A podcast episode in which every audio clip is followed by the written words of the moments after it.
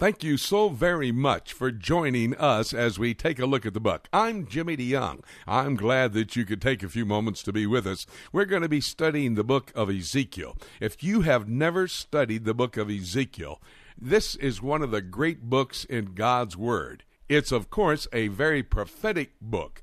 You're going to love the book of Ezekiel and the prophecies contained within it.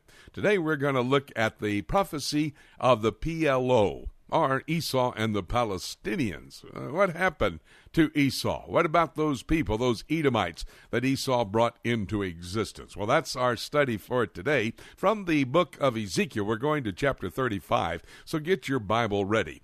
This study is from a five hour audio series on CD entitled Ezekiel Retribution or Restoration and that's available to you if you'd like to get your copy. We'll tell you more about that after the study. But right now, let's study about the prophecy of the PLO. Turn with me now to the book of Ezekiel, chapter 35. And again, I remind you these mic stands and the pulpit representing the three main events in God's calendar of activities in the future the rapture of the church. Separating that from the second coming of Christ will be a seven year period of time the tribulation. Then the pulpit, the second coming, the thousand year millennial kingdom. This mic stand representing the great white throne judgment. And then eternity, future, new heaven, new earth, and new Jerusalem. In Ezekiel, I told you the other day, basically we're seeing signs for the Jewish people of the return of Jesus Christ, the coming of the Messiah, and the events that happened during this seven year period of time. At least they culminate to their complete fulfillment. Uh, everything has to be set in motion prior to, but we come at this point. In the book of Ezekiel, chapters 1 to 32, it is a message of retribution. Starting in chapter 33 through chapter 48, the last 16 chapters, a message of restoration. Chapters 33 to 39, restoration of the kingdom people. This is, I'm simply repeating your outline I gave you. In chapter 40 to 48, the restoration of the kingdom practices. We'll deal with that tomorrow. But just let me again look with you. Chapter 33, he restores Ezekiel as a watchman and restores his speech, having made him dumb, not dumb stupid, dumb can't talk, for seven and a half years of his ministry. Now in chapter 33, he gives him his tongue back, he loosens his tongue and restores him and gives him a message of restoration. chapter 34, we deal with the 18 I wills, starting in verse 11 all the way through verse 31.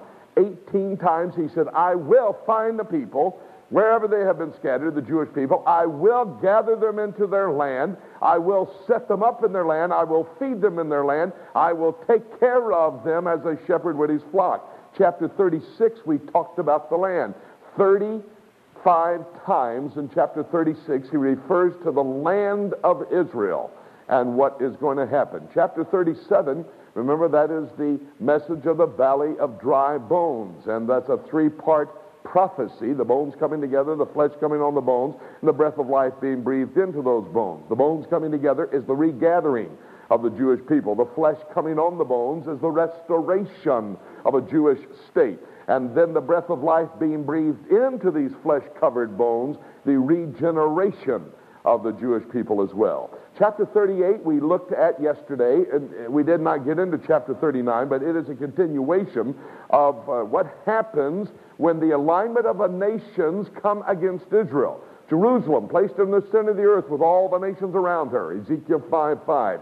And then these nations form a coalition, come against Israel, in the last days. They're destroyed. I believe chapter 39, verse 2 says all these attacking enemies will be wiped out, or at least five sixths of them. Five out of every six people of these nations will be destroyed. And it talks about the burning of, of their weapons and then, of course, the uh, burial of those who are killed. Uh, we'll get to chapter 40 tomorrow, but what you have just been hearing me talk about is the restoration. They're going through this alignment of the nation situation because in Ezekiel chapter 38, verse 18, God dispatches Jesus to come to give the victory so that they may know. That phrase is used 17 times in the book of Ezekiel in these last chapters, so that they may know that I am the Lord. He does what he does so that they may know, so that the Jewish people may know and turn to him, so that the Gentile people will notice him and turn to him because of what he does. Remember, I told you, uh, maybe I didn't. Let me just, if I did, repeat it.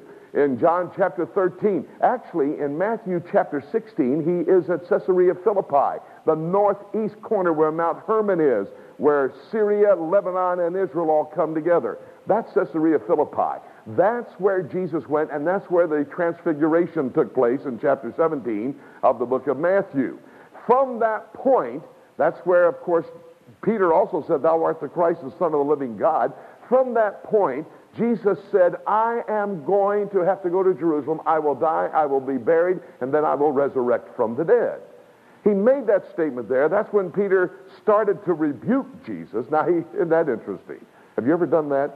You know, just praise God, and then in Matthew chapter 16, Peter has just re, uh, praised the Lord, uh, said, Thou art the Christ, the Son of the living God, the Messiah. And then in the next verse or two, he says, You can't do that, Jesus. And then Jesus says, Get behind me, Satan. Well, from that point, he starts to tell his disciples what's going to happen at the crucifixion and his resurrection, all the way down through the Jordan Valley, all the way up the backside of the Mount of Olives, all the way into the city of Jerusalem. He's making a statement. They're in the upper room in the old city of Jerusalem. He's having the Passover Seder, the last meal with them. They refer to it as the Last Supper, actually a Passover Seder. And in his conversation, John chapter 13, he says, I tell you this before it happens, so that when it happens, you can know I am who I said I am. That's what's so great about studying prophecy. He's telling us before it happens so that when it happens, or as we see it happening, we can be excited. You've been coming to, oh, these studies are great. Well, the Bible is great. And prophecy is great. That's what you're excited about. I woke up this morning, and, and so, uh, some of the things I'll share to you tomorrow, I saw on the internet coming out of Jerusalem. It blew me away. I've been floating since I got up this morning because of what the Word of God says and what is even coming to pass as we speak. And so that's why he's laying this information out. Now, notice what has been going on. I have been talking about a message of restoration. But wait a minute, if you paid attention, I went chapter 33, chapter 34, chapter 36, 37, 38, and 39. Missing chapter 35. Chapter 35 I want you to notice something here in chapter 35.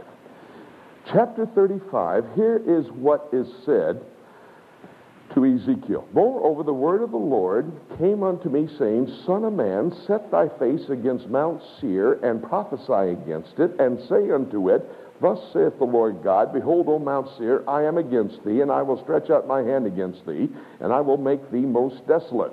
I will lay thy cities waste, and thou shalt be desolate, and thou shalt know that I am the Lord. Go down to verse 8. And I will fill his mountains with his slain men. In thy hills and in thy valleys and in all thy rivers shall they fall. They are slain with the sword, and I will make thee a perpetual desolation. And thy cities will not, shall not return, and ye shall know that I am the Lord a pronouncement of judgment. Right here in the middle of a message of restoration, a pronouncement of judgment. I am going to make you desolate, Mount Seir. In fact, if I could take you to other places this morning, I could go to Jeremiah chapter 49, verse 18, where it says, Mount Seir will be as Sodom and Gomorrah. The book of Obadiah says they will be as if they'd never been. There's more pronouncement of judgment on Mount Seir than any people and the entire whole Bible.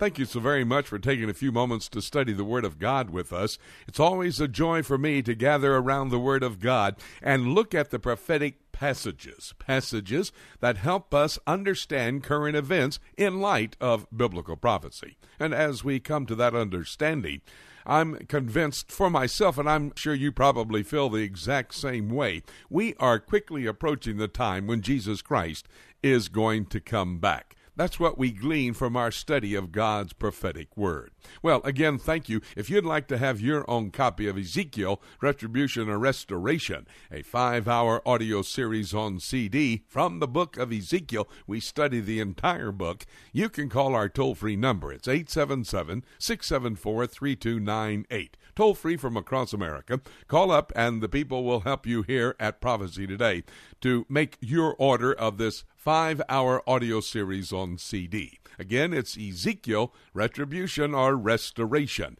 By the way, you can go to our website and make your order as well. The website address prophecytoday.com. Now, thank you so very much again for joining us. I'm sure that our study today gives us evidence we're quickly approaching the time of the return of Jesus Christ. He will shout the archangel will shout, the trumpet of God will sound. And, dear friend, if you know Christ as your Lord and Savior, you and I will be caught up together to meet Him in the air. Boy, with that truth, nothing left for me to say on this little time together with you, except let's keep looking up until.